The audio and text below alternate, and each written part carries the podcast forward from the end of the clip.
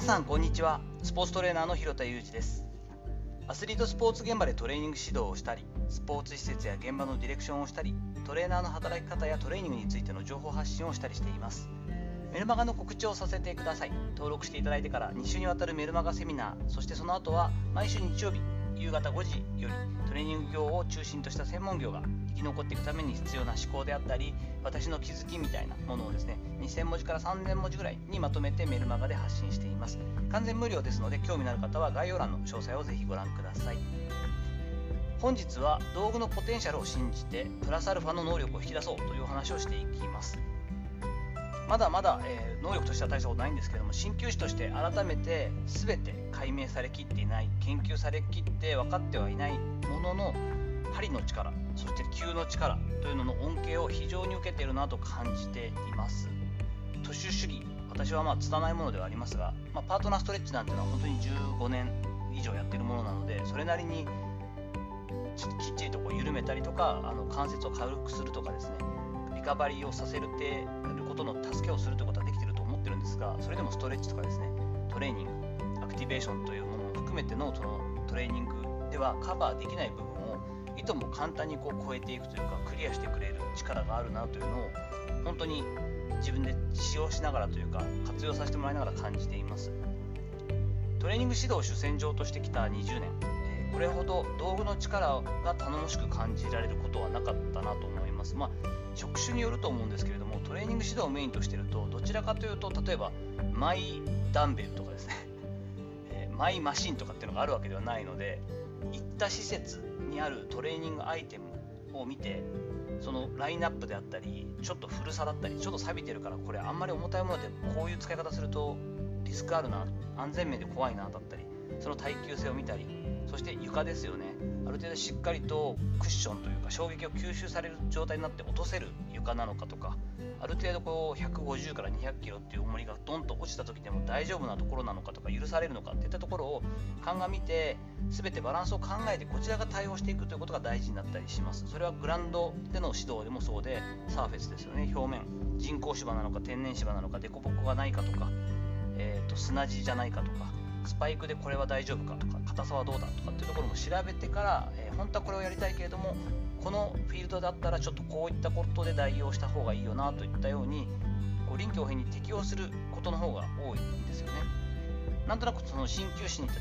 針とか球っていうのはこう野球選手のバットとかボールへのこだわりに近い感覚になってるのかなと思ったりもして自分がこの針すごいな特にやっぱりもう超オーソドックスとかですね私はくつか使ってみてステンレス芯の中ではやっぱりこう製輪さんがお高いではあるんですけれども製輪のやっぱり針が一番綺麗に入るし針がこうまっすぐ何て言うんだろう思ったように動いてくれる。それはどちらかというと針そのものが結構レベルが高いから自分の能力のちょっと微妙なところも助けてくれているし抜いた時とかのその相手患者さんに対してとかクライアントさんに対するその負担もやっぱり軽いなと思って製輪を使っているんですがなんとなくそのことを思った時に父親がね当時昭和の野球選手ですからバット自宅に持って帰ってきたり当然するわけなんですけれども湿気が高い時なんかはこう置く場所をやっぱ気を使ってですね玄関先で一番こう乾燥剤とかを使って乾かしたりもう今はねジェラルミンケースに入れる選手とかも多いですけれども当時なんかでもできるだけそのバットが湿らないようにしていたりとかですねちょっとグリップがこう水野のバットを使っていましたけれども少し自分の思ってるものよりも本当に紙1枚ぐらいこう太く感じたりグリッピングがこう気に入らないのか紙やすりをあの使って薄いこうペ本当に細かい目のですね紙やすりを使ってグリップエンドを少し調整してるとかいうのがもう日常茶飯事であったりしたのでやっぱそれだけ本当に繊細なものなんだなと。今回あの最近関わらせていただいているそのメジャーリーグベースボールのでやった活躍している鈴木誠也選手なんかも自宅にバットがあってですね松ヤニ的なものというかこうグリッピングしてるんですけれどもそれもつけすぎると気に入らないらしくてですね。できるだけ左手は引っ掛けるだけ右手は柔らかくみたいな感じでこう絶妙な感じのこうグリップのその粘り気というかを作りたい。その感覚をしっかり確認しながら話をしたりとかですね。普通に僕と話してる時もずっと握ってたりするので感覚をやっぱり掴んでおきたいっていうのもあったりすると思います。ボールに関してもですね私が本のプロ野球に関わるようになった時っていうのはまだですねホームゲームなんかでいうと例えば当時のロッテでいうと、まあ、アシックスさんがメインのスポンサーだったりするとですね今は水野の全て同じあの公式球で統一されてるはずですけれども2002年とか2005年ぐらいまでだったと思うんですがホームゲームではですね基本アシックスのボールを使うとかですね例えば Z さんがメインメーカーになっているところのチームでは、えそこの公式戦でやると基本的に Z のボール使うってことがあったんですよね。そうなってくると次いつの先発の試合だってなった時にあそうか。あそこのチームか。そうなってくると水の球じゃなくてアシックス球じゃなくて Z だよねとなったら Z の担当者の方にお願いをして個人のお金で1ダースぐらいボールをこう買ってですね。